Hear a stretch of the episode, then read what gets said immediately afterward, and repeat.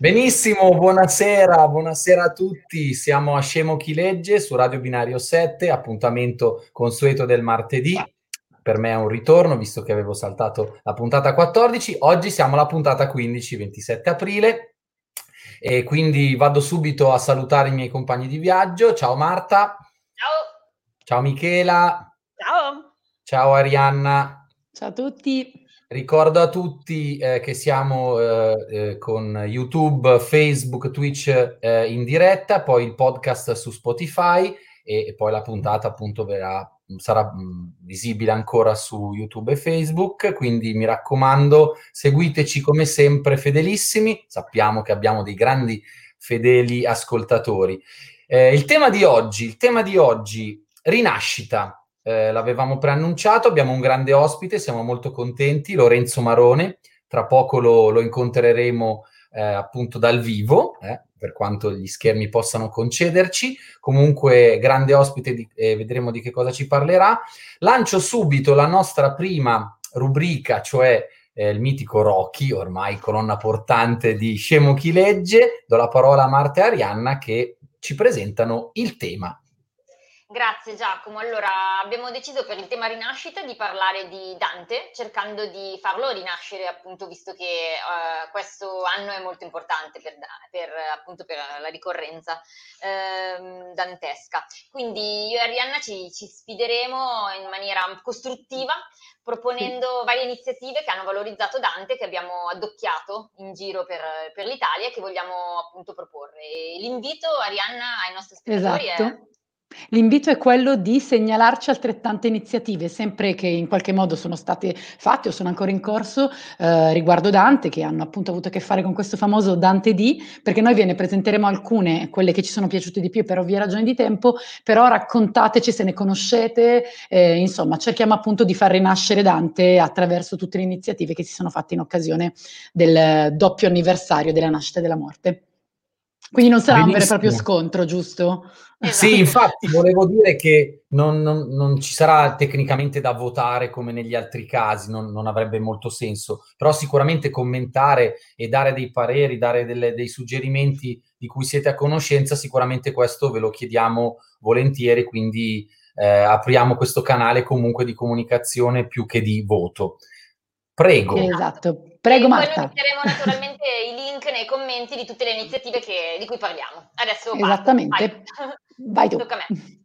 Allora, la prima cosa di cui vorrei parlare è un'iniziativa dell'Accademia della Crusca, molto semplice, ma secondo me molto efficace. Sulla loro pagina Instagram hanno pubblicato regolarmente, stanno tuttora pubblicando, delle parole eh, prese dai, appunto dai, dalle opere di Dante. Sotto riportato nella descrizione tutto il contesto, il canto in cui erano inserite e semplicemente nell'immagine eh, queste parole. Secondo me ehm, la loro scelta è stata molto intelligente, molto efficace, molto fresca e penso che abbia portato eh, valore alle parole e allo stesso tempo eh, raggiunto un pubblico non specifico. Hai sforato un po'. Okay. Va bene, va bene. E io mi aggancio a quello che dici Marta per rafforzarlo in qualche modo perché sono stata anche incuriosita da un'iniziativa simile che si chiama proprio Vocabolario Dantesco, qua vedrete il sito che linkeremo nei, nei commenti, è un'iniziativa che hanno, diciamo, a cui hanno dato vita l'Accademia della Crusca e l'Istituto del CNR, opera del vocabolario italiano, mettendo in piedi un vero e proprio vocab- vocabolario del lessico dantesco, a partire dalla Divina Commedia, ma in realtà il vocabolario affonda le mani in tutte le opere dantesche ed il progetto è proprio quello di racchiudere in un vero e proprio vocabolario, che poi sarà anche cartaceo oppure digitale, eh, proprio questa impresa lessicografica di uno dei più grandi poeti, insomma, che ha sicuramente eh, formato la nostra lingua. Ok, perfetto, bravissima. Allora, parto io. Un viaggio visivo e metaforico nei gironi di un'Italia trasformata in inferno, dall'abbandono all'incuria, dall'inquinamento alla criminalità, in cui tutto però può tornare a splendere grazie alla bellezza. Questa è la descrizione di Dolente Bellezza, un brevissimo eh, ma molto bello, molto emozionante, corto, animato di Recchioni, che è praticamente il, di Dylan, il, scusate, il curatore di Dylan Dog, che ha appunto portato in immagini mh, mm, la magia dantesca, non è proprio didascalico, la cosa bella è che è mescolato anche con Cristo si, Cristo si è fermato a Eboli e attraversa tutta l'Italia. Emozionante, poi vi mettiamo il link. Allora, bello. Eh, io a questa seconda iniziativa che vi racconto ci tengo tanto, forse spore- sforerò un po', concedetemelo. Allora, si tratta di un'iniziativa mm, a cui ho dato vita BRICSLab. BRICSLab è una piattaforma di didattica digitale che proprio eh, si occupa di dare vita a nuovi modi eh, di, di fare didattica. In particolare, per il Dante D hanno creato il quinto girone dell'inferno della Divina Commedia in tre dimensioni. C'è una cura incredibile alla grafica, si sono affidati dei disegnatori. Se cliccate sul link che metteremo nei commenti, finirete catapultati letteralmente nel girone delle, dei lussuriosi. Potrete ascoltare proprio dalla voce dei personaggi il canto di Dante, addirittura ci sono i suoni del, del girone, ci sono dei contenuti musicali, ci sono degli approfondimenti si dice spesso, ma in questo caso è molto vero, è un'esperienza per, per conoscere Dante. Tra l'altro, poi giuro chiudo, eh, in particolare questo canto è stato scelto per andare a testimoniare quanto Dante sia attuale, eh, dato che racconta la storia di una eh, donna uccisa dal marito per gelosia, racconta di Paolo e Francesca, ed è stato scelto da Brixlab anche per questo. Io vi suggerisco di cliccare sul link perché è bellissimo. Scusate. Condivido, io ho già cliccato ed è davvero bellissimo. Dai lussuriosi ai golosi perché io vi voglio parlare dell'iniziativa della Magnum. Sì, sì, sì, la Magnum i gelati. Ha fatto praticamente delle edizioni speciali per la Divina Commedia. Ha fatto il Magnum Inferno, ha fatto il Magnum Purgatorio e adesso deve uscire il Magnum Paradiso. Siamo al Purgatorio. A parte che, vabbè, è geniale, perché mi sono andata a guardare anche le descrizioni dei gelati, che non voglio qua fare perché magari qualcuno viene fame, ma sono proprio, cioè, fatte bene, nel senso, li hanno studiati bene. Ma c'è anche un, diciamo, non sto facendo un marchettone e non mi regala nessun Magnum nessuno, purtroppo, me ne devo comprare, ma mh, hanno anche mh, fatto una partnership con eh, la società Dante Alighieri, facendosi promotori di talenti emergenti delle scuole di teatro e quindi hanno promosso delle, mm, un evento chiamato Dante Lives Week in cui dei giovani attori recitavano dei pezzi di Divina Commedia. Quindi io lo trovo un connubio veramente bello e molto, insomma, saporito. Concordo. E chiudo dicendovi che da lunedì al 9 di luglio in Duomo a Milano, presso l'altare maggiore, eh, verrà letta la Divina Commedia. Si chiama il progetto Dante in Duomo, tutte le sere in settimana, nel weekend no, alle sei e mezza, per, per assistere di persona, chiaramente dato il periodo bisogna prenotare, sare, mm, potranno essere in pochi. Si può però seguire sui canali social del Duomo di Dante, Dante in Duomo, eh, per chi è di Milano comunque vicino e sicuramente sono coinvolti anche degli allievi del piccolo teatro di Milano, quindi sicuramente un'iniziativa bellissima per appunto festeggiare Dante. Beh, beh, caspita, grazie tantissimo. Oh, ciao Nicolas! Ciao ragazzi! Ciao! ciao. Direi che come la pagina di Instagram dell'Accademia della Crusca ha, ha, lanciato Resurrezione, ecco che si è palesato il nostro Nicolas. Il nostro Nicolas. Tutto bene, Benissimo. bene. Abbiamo appena concluso Rocky, le due sfidanti, eh, in realtà non era una sfida nel senso tecnico di, de, del solito Rocky, erano appunto percorsi e suggerimenti ispirati a Dante al settecentenario eh, di, di, quest'anno, quindi eh, molto lieti che le nostre Marta e Arianna abbiano sollecitato la nostra curiosità, davvero iniziative molto molto diverse, interessanti e sicuramente utili a ricordare i versi del sommo poeta. Eh, ricordo appunto al pubblico che più che votare eh, ben accetto un consiglio, un suggerimento, un eh, ricordo di qualche iniziativa che c'è stato, ci sarà o è in corso rispetto alla, a Dante e alla, alla, commedia o anche ad altre opere dantesche, quindi sollecitiamo il nostro pubblico su, su questo nella, nelle chat. Eh, bene, ritorno eh, felice di aver completato proprio anche la squadra eh, su Arianna che ci presenta un libro. Sì, io oggi vi presento, eccolo qua, Il caffè dei gatti di Anna Solium, scusatemi, edito da Giunti. Ho finito di leggerlo due giorni fa e ho pensato di essere stata fortunata perché si adatta perfettamente al nostro tema, al nostro temone della rinascita, perché questo libro racconta la rinascita della protagonista, Negore, non so bene se si pronunci così. Um, premetto subito che è un libro che mi è piaciuto, ma forse, a mio parere perlomeno, è chiaro, è adatto più ai ragazzi che agli adulti. È un libro estremamente, cioè, un libro libro che a tratti ho trovato ingenuo e semplice nell'accezione positiva del termine, sia a livello di scrittura che di profondità, forse del tema trattato, di approfondimento, però proprio per questo, proprio per la sua ingenuità, eh, proprio perché a volte cade forse in qualche stereotipo romantico, risulta un libro assolutamente accogliente che ha Uh, dei lati positivi, altrimenti non ve ne parlerei. Uh, il lato positivo è proprio il racconto di una res- rinascita. Io personalmente li amo perché uh, sono sempre, insomma, sono sempre, è sempre bello vedere qualcosa che poi si conclude bene. racconta appunto di questa ragazza che all'inizio, insomma, è preda di tutti i fallimenti di cui si può essere preda, quindi mh, il ragazzo l'ha tradita, l'ha lasciata, ha perso il lavoro, non ha un soldo, è costretta a tornare a Barcellona dopo dieci anni a Londra, non ha appunto non ha mh, modo di sostentarsi e magicamente trova, viene assunta da una signora giapponese in un Neko Café, che in giapponese è caffè dei gatti. Eh, ecco il vero pregio di questo libro. Il vero pregio è eh, di farci passare qualche ora eh, perché quasi tutto ambientato all'interno di questo Neko Café a Barcellona, all'interno di questo bar delizioso. Io ho desiderato andarci e se ne troverò qualcuno viaggiando, ehm, insomma, ci andrò appunto, ed è un caffè che al di là di servire una fetta di torta o un cappuccino, peraltro cappuccini coi baffi, che fa appunto la protagonista, eh, ospita ben sette gatti eh, sette gatti uno diverso dall'altro e quindi sostanzialmente gli avventori eh, hanno, eh, lei ha la missione, la proprietaria, di far trovare una famiglia a questi gatti. Quindi gli avventori entrano al Neco osservano i gatti e se tutto va bene li adottano. Ehm, niente, quello che succede è semplicemente che la protagonista, semplicemente osservando questi gatti girare fra le stanze illuminate del Neco Café, girare pigri, dormire, eh, giocare fra loro, imparerà mh, diventeranno come dei maestri di vita, imparerà a vivere, imparerà, um, uh, mh, imparerà in qualche modo uh, a stare qui ed ora, perché questo libro è un po' un inno al qui ed ora, e si renderà conto che anziché affannarsi a fare per trovare una soluzione, un lavoro che trova, diciamo, mh, che pensa essere migliore di questo, uh, deve semplicemente stare nel momento, smettere di fare, cominciare ad essere e comincerà osservando la saggezza dei gatti un percorso di rinascita interiore ancora più importante dato che la protagonista è ailurofobica. Io non sapevo cosa significasse, ma semplicemente significa eh, diciamo, soffrire della fobia dei gatti, essere terrorizzati dai gatti. Eh, ripeto, è un libro molto accogliente che vale la pena di leggere e quindi Il caffè dei gatti, Anna Solim, eh, no, Solium, scusatemi, giunti. Bene, bene, vai Michela con esatto. il nostro ospite che è in attesa e adesso lo, lo puoi lanciare. Benissimo, allora Giacomo se permetti lo presento io. Il nostro ospite di oggi è Lorenzo Marone, eccolo qui. Ciao Lorenzo, benvenuto. Ciao Lorenzo. Ciao, ciao. ciao a tutti, ciao Michela, ciao, ciao. Ciao, allora. Grazie per l'invito. Grazie a te per essere qui con noi.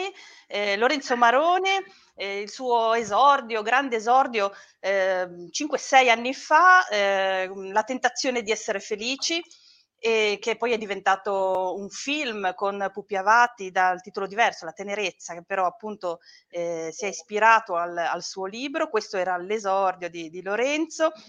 E, e, poi ha continuato con tanti libri, e parleremo anche de, de, dell'ultimo, ne parleremo un po' più avanti, ma perché cominciamo dall'inizio. Eh, Lorenzo era avvocato e poi rinasce scrittore, proprio appunto dopo questo suo esordio che ha avuto un grande successo qualche anno fa. E, um, Lorenzo, dici una cosa, ma eh, lasciare una professione, una professione avviata per scrivere, una scelta difficile o una rinascita? Bah, ehm, no, io credo che avere il coraggio di, di, prendere delle decisioni quando devono essere prese, tra l'altro appunto la tentazione di essere felici, racconta proprio di questo, eh, racconta di quel periodo là della mia vita e, e quindi di quest'uomo che invece per tutta la vita ha, ha evitato di scegliere per, per, pigrizia, per poco coraggio, eccetera. E io credo che quando si sta nella non scelta, alla fine si sta, cioè un po' stagnare, no? un po' non, non evolvere. E, e, quindi io, io, vabbè, io sapevo che non, in realtà mi sentivo prigioniero ho fatto, l'avvocato per dieci anni, però insomma avevo già capito sin dall'inizio, come ho sempre detto, dopo il secondo esame di giurisprudenza, che non era la mia strada. Ehm, e come ogni cosa che fai senza amarla, la facevo poi male. E quindi poi però ho atteso che la vita mettesse un po' spalle al muro, perché poi sempre così accade. Ehm, grazie a un, a un evento, diciamo così, difficile, eh, però quell'evento è stato un po' la scintilla che ha piccato il fuoco, insomma, che mi ha dato la scossa, che mi ha dato la forza di, di, di, di prendere un'altra strada. Eh, succede sempre questo, sempre così, ed è stata poi una, quel, quel, momento di, come lo chiamo sempre, di lucida follia, è stato poi in realtà un momento fortunato, perché in realtà non ho smesso di fare avvocato e fare lo scrittore, non è così romantica la cosa, però quella scelta lì mi diede poi la forza di, mi ha, portato qui, con tutte poi le, la strada che è stata lunghissima in realtà, perché anche la scrittura ho fatto tanta gavetta, e, e, La tentazione si felice non è neanche il mio primo libro, anche se è, è ritenuto da tutti tale, eh, però mh, ecco appunto quella, quella, scelta lì di andare, che poi io lavoravo nello studio di papà, quindi da un certo punto di vista è stato anche più difficile andare da lui a dire guarda ho sbagliato tutto, però è un qualcosa che bisogna fare per non uh, per evolvere nella vita secondo me. Bene, bene. Sì, tra l'altro hai ho sbagliato tutto, poi si è visto come hai sbagliato tutto perché hai un successo incredibile e libro dopo libro, ehm, continui a a stupirci. Ehm, però restiamo ancora un attimo lì, perché appunto, ehm, "Dalla tentazione di essere felici" un film di Pupi Avati. Com'è stato il rapporto col cinema Di Amelio, di Amelio. E ehm Gianni ah, Amelio, il regista. Sì, sì, sì. Ah, ok, scu- errore mio. Ehm, com'è stato il rapporto con il cinema? Co- tu come ti ci sei trovato? Ti hanno fatto partecipare alla sceneggiatura oppure no? E, come- e poi il film come è stato? Come... Raccontaci. Ma è stata un'esperienza, sai, venivo da, noi tra l'altro all'epoca ci conoscemmo, venivo, eh, eh, la tentazione era uscita da un paio di mesi, quindi ero un esordiente, sconosciuto, eh, si presentò Pepito, Sacca, produttore, eh, innamorato del libro e, e, mi presentò Amelio, quindi era una, una, una, una sorta di favola. E, mh, ovviamente non ho partecipato alla, alla, sceneggiatura e quindi poi dopo un po' mi sono allontanato da questo, dal progetto perché il libro, perché il, il film alla fine poi prende spunto da Cesare e poi invece segue altri, altri percorsi. E oggi, con, con, tutti questi anni alle spalle, è un film che sicuramente mi swinga il fatto che comunque un grande maestro come Amelio possa aver tratto ispirazione, eccetera. Però è un qualcosa che ovviamente non sento mio, come anche in realtà poi il secondo, nel leggevo fino ad oggi. Eh, ho avuto la fortuna di vedere dei libri ecco, eh, diventare film, però non ho poi non, non ci ho lavorato io e quindi li sento miei fino a un certo punto. Anche se nel futuro non posso svelare, però forse ecco, avrò anch'io la possibilità di, però non, non posso ancora dire nulla. Uh, che bello, però restiamo curiosi. eh, invece Lorenzo volevo farti io una domanda. Eh, passo dal primo successo all'ultimo, cioè eh, La donna degli alberi, ehm, e ti chiedo, ehm, visto che anche lì appunto la puntata è sulla rinascita, sul cambiamento, anche in quest'ultimo libro si parla di grandi cambiamenti. Vuoi raccontarci un po' qualcosa del libro? Sì, ma la parola cambiamento è un po', fa proprio parte, forse appunto per questo poi mi avete anche invitato, nel senso fa parte un po' della mia storia, che sono sempre tutti personaggi, persone che si trovano di fronte a un cambiamento, alla possibilità di cambiare se stesse e la propria vita, quindi alla necessità di cambiare. Ancora, e anche proprio per questo sono proprio tutti personaggi poi diversi tra loro, eh, nonostante abbia molti lettori eh, mi spingono a, a, anche a, a, fare sequel, no? soprattutto della tentazione di magari rimane resto, io invece cerco ogni volta di, di, di cambiare, di rinascere a proposito di, di, questa puntata, il tema della puntata. E ancora di più quest'ultima storia è proprio su questo, è una, è una donna che si trova, in, una donna in fuga che mm, si trova a voler uh, sentire la necessità di, di, di, appunto, di, allontanarsi da una società, da, da, dalla città, quindi da una vita precedente, da questa società frenetica, ehm, perché sente la necessità appunto di rallentare, di, cura, di tornare a prendersi cura di sé, di entrare ehm, è proprio un processo di, di guarigione, quindi fugge su, questa, su, questo monte, nella baita di famiglia, e inizia a prendersi cura di sé eh, entrando in contatto con, con, la natura. Quindi è vero, è davvero una, una resurrezione che passa però attraverso ovviamente un, l'attraversare un inverno. Eh, io l'ho scritto prima dalla pandemia, poi è diventato eh, quasi un messaggio, una metafora di quello che poi è accaduto, perché c'è questa donna appunto che, che deve attraversare l'inverno per arrivare alla, alla primavera, c'è tutta questa cosa sul, sul, sul rallentare, sul essere capaci di, di stare con sé. eh, sul, sul, ritirarsi per cambiare sguardo e tornare al mondo con uno sguardo diverso. Sì, effettivamente è quello che abbiamo passato un po' tutti in, in questo periodo, sì. Vero. Ehm, invece volevo farti un'altra domanda proprio centrata sulla sull'ambientazione. In parte forse hai anticipato qualcosa, però insomma adesso mi dirai perché in quest'ultimo libro si nota un cambio di passo, no, rispetto ai precedenti, nel senso che abbandoni determinate ambientazioni familiari e sali appunto con la protagonista sulla montagna. Ma che cosa è cambiata rispetto a qua rispetto a questo aspetto? No, c'era, mh, nasce anche questo da, da, come sempre da, da, dal mio sentire di allora, perché è nato dopo un'esperienza anche qui dolorosa, perché eh, che mi ha fatto riflettere che stavo un po' troppo correndo nella mia vita, un po' troppo pigiando sull'acceleratore, quindi sentivo la necessità di fermarmi, addirittura anche con la scrittura inizialmente, poi invece ho, ho usato, tra virgolette, la scrittura per uh, raccontare mio, questa mia esigenza. E, ehm, e poi c'era a monte eh, la, la, necessità un po' di, di, di, di, allontanarmi da Napoli, già un po' l'avevo fatto con Tutto sarà perfetto, ma anche di allontanarmi da quella che poi è stata la mia cifra, che è la, che è la commedia, perché stava diventando anche, anche il mio modo di raccontare attraverso l'ironia era diventato una specie di, di gabbia, che non potessi più scrivere nulla se non attraverso l'ironia e quindi mi sentivo un po' limitato in questo. E, e allora, siccome sentii mh, forte questa esigenza di raccontare una storia di, di crescita personale, una storia di, che certamente non poteva essere raccontata attraverso l'ironia, e siccome poi io mh, è una storia anche secondo me di potrei definirla di fede, no? di, di, spiritualità. E per quel che mi riguarda, la mia fede, la mia spiritualità la sento molto e la ritrovo molto nella natura, nel bosco, e quindi decisi di, di, di trovare, di prendere... Salire in montagna. sì, di salire in montagna e, di, e, anche di mostrare per certi versi un, uno stile, una scrittura che non avevo ancora mostrata ai miei lettori, che sapevo di, di avere, e che per, per, per, anche qui per cercare di mostrarmi a 360 gradi, sapendo che qualcuno forse avrebbe potuto storcere il naso, eh, in realtà proprio invece è stato molto amato e di questo sono contento. Bene, perché grazie. alla fine non credo neanche sia stato un tradimento, perché eh, ci sono poi in realtà quelli che sono i miei, il mio sguardo sulle cose. Quello non è cambiato, nonostante ci sia uno stile e un'ambientazione diversa. Chiaro.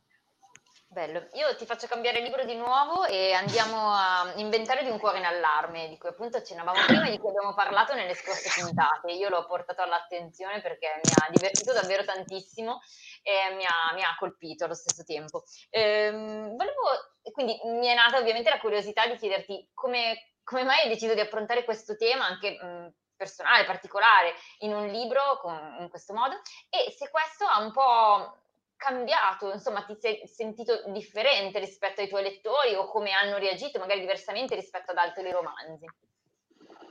Ma no, mm, io non ho mai, qualcuno mi ha detto ti sei esposto troppo con questo libro, eh, io non ho mai sentito questo pericolo, ecco così, avvertito questo pericolo. Io in realtà tramite i miei romanzi faccio proprio questo, cerco di raccontarmi, eh, non ho difficoltà a farlo, eh, ho sempre utilizzato la scrittura anche dal punto di vista terapeutico, quindi c'è, c'è tanto di me.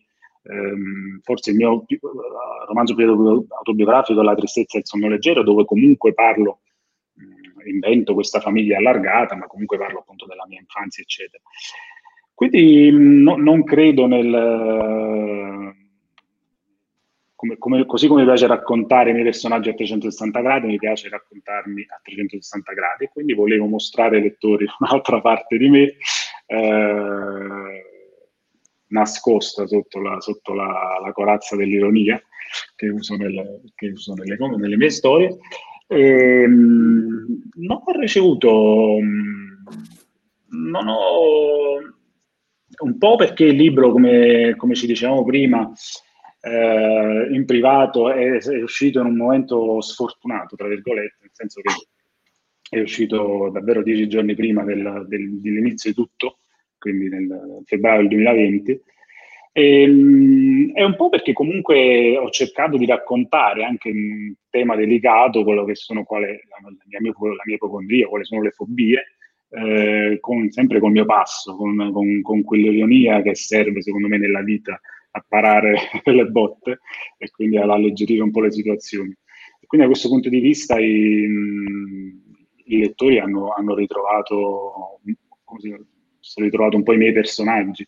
Eh, è un libro che per quanto poco alla fine è girato, è stato apprezzato. No?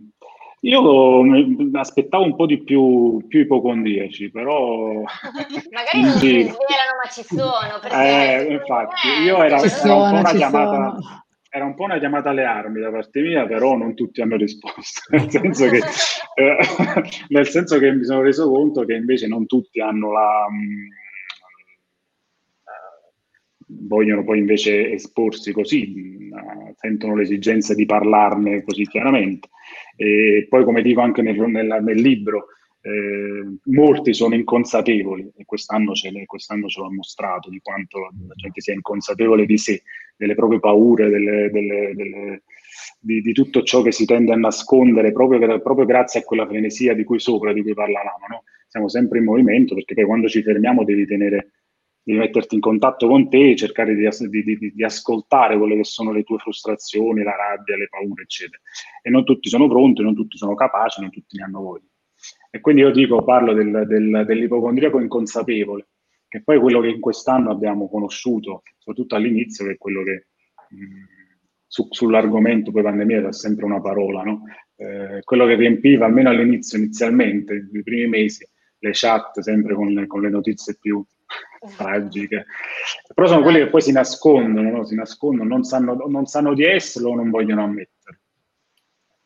Bene, beh, grazie Lorenzo perché eh, attraverso i tuoi, le tue parole, i tuoi libri, hai attraversato anche e i nostri ascoltatori fedeli se ne saranno accorti tantissimi delle puntate scorse. Sei andato a toccare forse al, tre o quattro tematiche che la montagna, la, la terapia attraverso la scrittura, ne abbiamo parlato, quindi grazie perché inconsapevolmente sei stato sei stato quasi veramente un autore di déjà vu per la nostra trasmissione, quindi grazie anche per le tue parole. Grazie. Volevo chiederti, a questo punto facciamo um, usualmente così con i nostri ospiti, un consiglio di un altro libro che ci, ci vuoi dare. Ah sì, sì, eh, io sto leggendo, ho scritto anche un post su, um,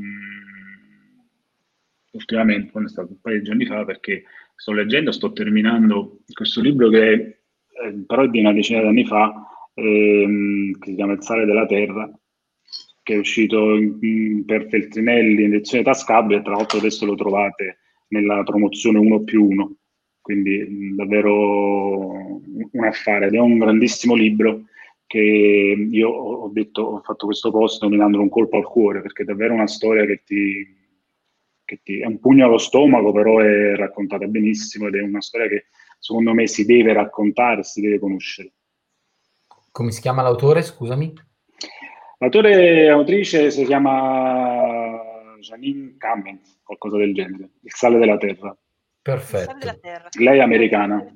Perfetto, ce lo segniamo tutti, poi lo, lo riporteremo, lo faremo rimbalzare sui social perché sicuramente i consigli dei nostri eh, ospiti sono super. Eh, beh, grazie ancora, rinnovo i ringraziamenti a nome di tutti e siamo stati molto contenti di averti qui con noi e in occasione anche, è un'occasione anche per lanciarci e, e dire che ci rivedremo, ecco. Eh, sì, dal vivo. sì, sicuramente dal vivo con un altro libro, con altri consigli, con altre tematiche e volentieri davvero. Quindi ringraziamo ancora Lorenzo Marone per il Grazie. suo contributo. Grazie. Ciao, ciao a voi, ciao ragazzi. Ciao, ciao, ciao, ciao a tutti, ciao, ciao. ciao. Benissimo, benissimo. Eh, do la parola a Michela con un consiglio di lettura da parte della nostra Miki. Allora, io vi parlo di un altro romanzo che si chiama La distrazione di Dio di Alessio Cuffaro, edito da Autori Riuniti. È un libro del 2016 e parla proprio di rinascita. Eh, parla di rinascita in tanti sensi, ma anche in senso letterale, eh, perché c'è questo personaggio che fa cose che eh, appunto non, non, si sono mai viste, è un personaggio che rinasce. Ehm, la storia inizia eh, nella bottega di un falegname come le migliori fiabe, ehm, in una casupola con una famigliola di, con tre figli maschi. Ehm, il protagonista è Francesco, il più piccolino e il più curioso de, dei tre. Eh, con i genitori fa questa vita di, di bottega, inizia il, a imparare il mestiere dietro al papà e vive appunto con la mamma e con i fratelli che sono chiamati peste e corna eh, per quanto sono tranquilli e diversi da lui ovviamente. Invece Francesco è curioso, è interessato a tutto, a scoprire come funzionano le cose e anche alle parole. E questo è molto interessante perché ehm, il libro di Cuffaro è una bellissima avventura, eh, una storia anche rocambolesca di cose che accadono, eh, accadimenti anche incredibili, che non vi racconto perché appunto come al solito preferisco che voi li eh, leggiate. Ehm, però la cosa bella è che eh, Cuffaro sa benissimo che anche la scrittura è un modo per rinascere e il suo protagonista è appassionato anche eh, di parole. Il libro inizia così. La sua era una famiglia fondata sui forse. Eppure, sin da piccolo, Francesco invece aveva avuto in testa solo i mai oppure i sempre non riusciva a farsi andare a genio l'incertezza che lo circondava. Voleva scoprire il funzionamento delle cose, scoprire il come, il quando, il perché lo faceva stare bene.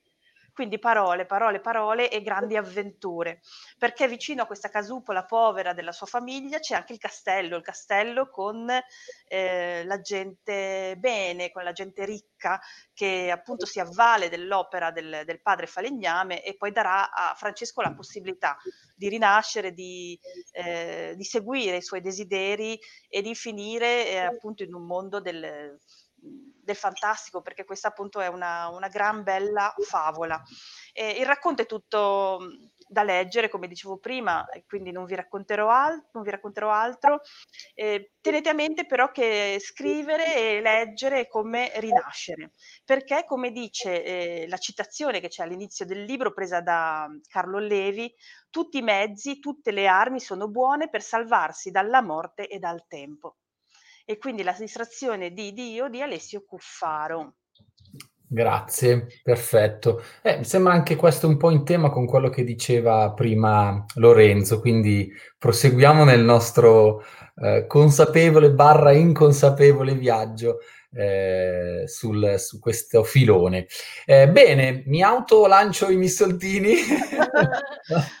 Eh, come già è capitato, quindi non è una novità assoluta, eccoli qua i nostri agoni di lago, si sta avvicinando la stagione, ricordatevi che a giugno poi magari faremo una puntata solo su questo, fa niente.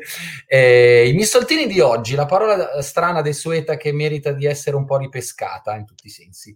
Eh, stigma, la parola che ho scelto è stigma. Eh, perché? Perché mi è passata in questa settimana da delle letture e mi ha colpito che mi abbia colpito è giusto, perché la parola ha a che fare con il verbo greco che vuol dire pungere. E quindi è come se mi avesse punto, sono un po' saltato sulla sedia, mi sono sentito appunto come colpito da una spina, da qualche cosa di molto molto appuntito, un ago, e allora l'ho scelta. Eh, la parola quindi deriva dal greco, ma il significato che, eh, che noi associamo quotidianamente, cioè quello di etichetta, macchia, eh, segno che identifica, di solito in modo negativo, un gruppo sociale, una credenza, una, um, una partecipazione a qualche eh, idea, ideologia, eccetera. In realtà è l'ultimo significato, proprio il quarto in seconda battuta che c'è sul, sulla Treccani. E questo mi ha colpito molto perché è indice anche proprio del fatto che noi dobbiamo rispolverare le parole eh, perché ci accontentiamo a volte della superficie e questo ehm, eh, nuoce un pochino alla vera storia delle parole. Ripescando invece sotto la polvere si trova un, il primo significato botanico, bellissimo, che è perfettamente in linea con la, il tema di oggi. Ehm, la parte del, de, de, del pistillo ri, che, riceve i, eh, per, eh, che riceve il polline per farlo germinare, bellissimo, proprio la rinascita della natura, la primavera. Questo è stigma, pensate dove siamo andati a finire col nostro significato. In mezzo c'è la zoologia, c'è l'anatomia umana e poi piano piano ci si avvicina eh, con anche due citazioni, Fogazzaro e il, Samorante, al significato odierno, quello appunto di ehm, macchia, etichetta, qualcosa che colpisce qualcuno, qualche gruppo ehm, che viene identificato con qualcosa di negativo, la, lo stigma sociale, eh, lo stigma etnico, lo stigma religioso, eccetera. Che appunto in realtà è solo la terminazione negativa di, della storia di questa parola. Mi attacco poi a, a stigma per consigliarvi un libro che è esattamente qua alle mie spalle che apparentemente non c'entra un tubo, in realtà c'entra. Michela Pereira, il De Garda di Bingen, maestra di sapienza nel suo tempo e oggi. Mi viene un po' in mente il titolo di, di prima che dicevi tu, Michela, La distrazione di Dio. Personaggio questo incredibile. Se non lo conoscete, vi consiglio il libro, che è a metà tra il divulgativo e il tecnico. Ci sono delle pagine un po' dense, eh, visto che la, l'autrice è una eh, filosofa, diciamo, una pensatrice del Medioevo, quindi alcune cose sono corpose, però altre veramente Michela Pereira le spiega con grande semplicità e quindi eh, sono per tutti in realtà. Eh, se poi un appassionato come me di Medioevo, ecco, la lettura è molto molto bella. Eh, ve lo consiglio perché il De Garde di Bingen è stata ha subito una rinascita anche lei. Ultimamente ha avuto grande rilievo per la sua storia, per la sua produzione letteraria, che per una donna del Medioevo è assolutamente eccezionale. Tenete conto che fu eh, esperta di medicina, erboristeria, oltre che teologa, di fisica, ha scritto anche musica, che ha avuto una, molta fortuna negli ultimi anni con la riscoperta dei suoi testi, le traduzioni dei suoi testi medievali. Eh, quindi è un personaggio veramente che merita di essere preso in considerazione, magari per aspetti particolari, non tutto insieme, visto che la mole di, di testi è veramente grande. Eh, mi piace dire che fu una donna del suo secolo, il dodicesimo, che scrisse a Barbarossa tirandogli un po' le orecchie, scrisse a Bernardo di Chiaravalle, il più grande teologo del Medioevo del XII secolo, insomma, una donna veramente ehm, che ha da, qualcosa da dire anche oggi, lo dice bene nelle ultime pagine Michela Pereira. Ve lo consiglio davvero, è una biografia ma è anche molto di più, non è neanche lunghissimo, quindi ve lo consiglio di cuore. E ehm, do la parola a Marta. Sì, grazie Giacomo, anch'io con un libro, sempre una donna protagonista, ma siamo nell'epoca totalmente moderna. Allora, è stato presentato come super successo, strabiliante, vi cambierà la vita, quindi il mio scetticismo all'inizio era altissimo.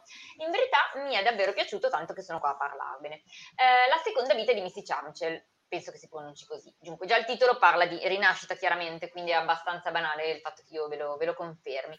Però ci sono diverse cose che non sono da super bestseller confezionato a tavolino e programmato per spopolare.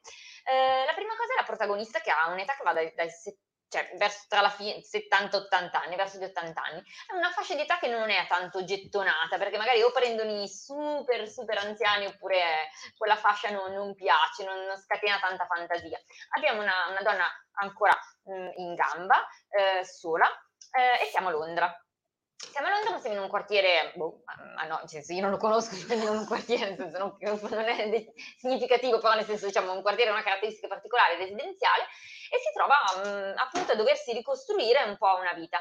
La cosa che mi è piaciuta molto è che non accade niente di fulminante, particolare, impressionante, tipo che incontra per strada chissà chi o trova, che so, un portafoglio pieno per strada, no. Eh, la sua vita si ricostruisce nei, in piccoli gesti quotidiani fatti molto vicino a, alla sua abitazione, per esempio il parchetto dei cani. Questo mi ha un po' ricordato anche il fatto che, avendolo letto naturalmente in uno dei 200 mesi di lockdown che abbiamo fatto, è che ognuno di noi forse ha un po' riscoperto anche il parchetto, il giardinetto, l'aiuola di fianco a casa, che magari persone ah, che abitano di fianco, che magari manco aveva già visto, manco aveva mai visto perché andava a fare il pendolare chissà dove. ehm, ed è mm, una, diciamo, un, libro fatto di, di, piccoli gesti, di piccoli eventi, di, di conoscenze ehm, fortuite o meno, eh, ma che accompagna la protagonista, accompagnano la protagonista in una ricostruzione. Eh, si rimette in gioco con il lavoro, si rimette in gioco con le amicizie, quando pensava comunque di invece di dover stare da sola perché aveva sempre vissuto col marito un po' facendo da appendice, e si rimette in gioco anche con la figlia e il figlio. Quindi mh, mm, io l'ho trovato mh, mm, bello ma anche faticoso perché porta a, mm, a, scavarsi un po' dentro e a guardare un pochino in modo diverso la propria banale quotidianità che forse non è così banale, quindi lo consiglio davvero. È comodo ma non ehm, scontato. Eh, io invece mi aggancio e ehm, questa sera vi presento un film eh, sarò molto didascalico perché, eh, come si può vedere adesso dall'immagine, il titolo è Rinascita, ok, in inglese ma è Rinascita, quindi sono molto didascalico. Ehm, dunque, in due parole la trama e poi entro, entro, nel merito. Kyle è sostanzialmente un impiegato che, che, che lavora in banca, è una vita, eh, sì, si può dire monotona, ma di cui lui comunque è, è, è soddisfatto, non, non si lamenta della sua vita ha una famiglia, è tutto a posto. Eh, a un certo punto rincontra questo, questo suo amico del, delle scuole, del college, che gli propone di andare a fare un weekend con lui. Ok, questo è un po' l'incipit su cui poi si sviluppa la trama. Trama che eh, in realtà tocca temi eh, davvero molto, eh, molto importanti perché ehm, Kyle viene appunto, devo per forza spoilerare qualcosa, vi avviso, perché sennò non riesco a entrare proprio nel merito, perché appunto l'incipit accade subito, poi si sviluppa immediatamente la trama ed è quello l'aspetto eh, interessante che, che, affronta appunto gli argomenti. Eh, lo trascina appunto questo amico ehm, a fare questo weekend eh, con, con un'associazione che si chiama appunto Rinascita eh, con la scusa di poter smuovere un po' questa sua vita monotona. Ripeto, nonostante lui non si lamenti della sua vita, decide comunque di accettare. Eh, perché appunto rinascita, puoi rinascere quante volte vuoi, insomma lo, lo, intorta, lo intorta per bene. E quindi capite che l'argomento in realtà che affronta il film eh, parla in realtà di queste, eh, di queste sette che però non sono eh, legalmente riconosciute come sette, ma sono libere, ok? E si vengono a formare tranquillamente come eh, catena di Sant'Antonio, quindi ognuno porta eh, un, proprio, un, proprio, conoscente. E, e quindi eh, uno degli aspetti interessanti è ehm, capire come eh, i capi di queste, di queste sette, diciamo, scelgano eh, i capi che poi tramandano appunto agli altri, perché come diceva una catena di Sant'Antonio, come si scelgono quelle che a tutti gli effetti si possono definire eh, vittime. Ehm, quindi adesso un pro e un contro. Il contro è uno sviluppo abbastanza comunque prevedibile della trama perché si va a capire che poi va a parare lì, nonostante sia interessante. Però eh, questo è un contro che vale a metà perché questo film, se guardato con attenzione, in realtà non, non è del tutto un film thriller. Ehm, che quindi ti fa capire che in realtà quel rinascita non era una vera rinascita e basta è anche un docufilm, quindi eh, può essere anche inteso come documentario. Allora a quel punto eh, diventa, rimane comunque eh, interessante, nonostante uno sviluppo, come dicevo, abbastanza prevedibile. Ehm, il pro ehm, è, riguarda l'approccio eh, alla vittima eh, che hanno i, i suoi, si può dire, sempre carnefici eh, perché nel momento in cui lui si imbatte in questo weekend, si imbatte in questo edificio in cui, in cui entra e viene eh, tentato dal fatto di, di dover eh, accedere a questa setta, a questa rinascita, eh, loro usano tutti gli strumenti psicologici possibili, quindi eh, dalla, eh, dalla, tentazione sessuale, omo o etero, perché devono capire un po' lui da che parte, da che parte sta, ehm, quella di appartenenza a un gruppo, quindi cercano poi di isolarlo a un certo punto per fargli capire che è lui in realtà quello che sta sbagliando. Ehm, poi ad esempio eh, quella del pietismo, la forza dell'amicizia eh, e la cosa super interessante è che in realtà il mantra eh, che c'è sempre oltre a rinascita, rinascita, rinascita, è quando vuoi puoi andartene. Ma in realtà non è così, cioè è palese che non è così, ma questa cosa viene ripetuta, ripetuta, ripetuta all'infinito. E quindi Rebird, eh, film interessante, regia di Carl Müller del 2006, vi consiglio di guardarlo, lo trovate su, su Netflix e su un sacco di piattaforme. Benissimo, grazie, grazie Nicolas del tuo consiglio eh, da cinematografico. Eh, niente, siamo in chiusura. Ringrazio tutti i miei compagni di viaggio. Eh, dico che mh, mm, mi è venuto in mente, visto che prima chiedevamo al pubblico eh, sollecitazioni rispetto a Dante, eh, mi è venuto in mente che a settembre eh, qui a Concorezzo ci dovrebbe essere, uso il condizionale perché è una cosa ancora ufficiosa, però è quasi sicura, eh, un convegno su Reinaldo da Concorezzo che è vissuto nell'epoca di Dante, quindi ci saranno dei contributi al convegno che ci sarà, eh, tre, che, che, riguardano i due personaggi, la loro eh, relazione, anche se forse non si sono conosciuti, comunque il periodo storico è il medesimo e quindi ci, saranno, eh, ci sarà da ascoltare qualche cosa di veramente interessante su questo eh, inizio del 1300 con questo personaggio della Brianza e il mitico Dante. Quindi eh, mi è venuto in mente, mi sento di sollecitarlo se i nostri ascoltatori sono qua in zona. E, nient'altro, eh, la prossima puntata l'11 di maggio eh, non spoileriamo il tema, sarà una sorpresa, quindi seguite sui social e, e vi, vi, diremo prossimamente, ma oggi non vi diciamo niente. Ringrazio Greg per la regia, Marta, Michela, Nicolas e Arianna. Un Ciao. caro saluto a tutti. Alla prossima puntata. Ciao da Scemo chi legge. Ciao. Ciao. Ciao.